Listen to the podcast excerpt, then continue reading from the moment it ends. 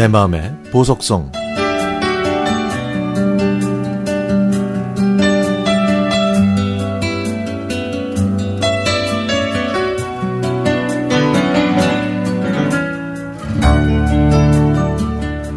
저는 34세 결혼해서 36세 아들을 낳았습니다. 아들이 어렸을 때부터 저는 아이를 사교육에 몰아넣고 싶지 않았습니다. 어렸을 때 많이 놀아야 평생 그 추억으로 산다고 생각했거든요. 어린 아들은 코미디언이 꾸밀 정도로 성격이 밝고 애교도 많고 노래도 잘하고 발표력도 좋았습니다. 체력이 좀 약하고 예민하게 굴긴 했지만 그것보다는 제가 더 중요하게 생각하는 것들을 가지고 있어서 뭐 크게 걱정하지 않았습니다. 그런데요. 그런데 초등학교 3학년 때부터 점차 예민해지더니 중학교에 올라가자 서서히 일탈을 시작했습니다. 저는 아들이 학교에 안 왔다는 전화가 올까봐 하루하루를 불안한 마음으로 보낼 정도였습니다.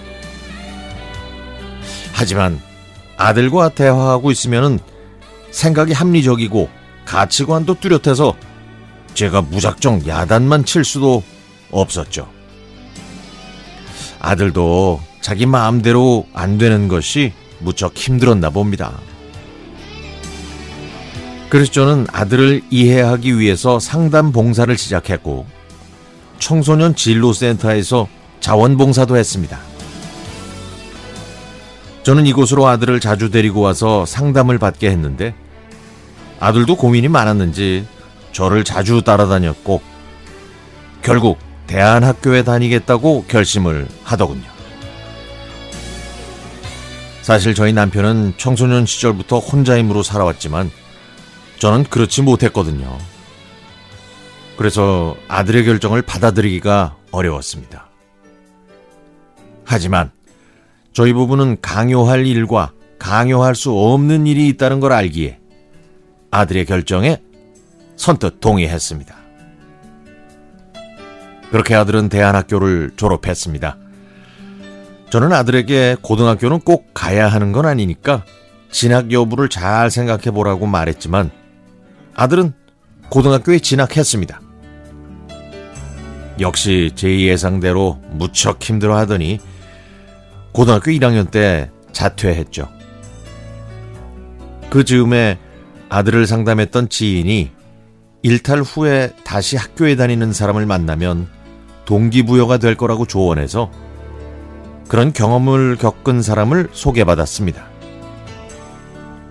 아들한테는 네가 좋아하는 수학 과외를 받아보라고 하면서 그 형을 소개해 주었죠.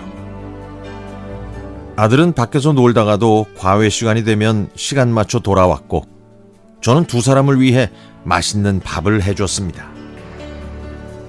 그렇게 열심히 공부해서 검정고시를 통해 고등학교 과정을 1년 반 먼저 마칠 수 있었죠.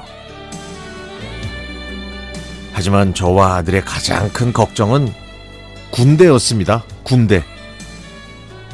그 마음고생은 틱장애로 나타났고, 그래서 치료를 받아야 했죠.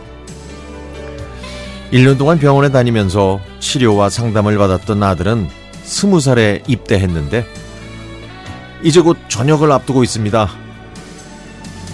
이제는 하루하루가 기적이며 감사할 따름입니다. 전역하면 자신의 진로도 새로 설계하고 영어 공부도 하면서 운동을 열심히 하겠다는 아들이 매일 새로운 기적을 선물해 주네요.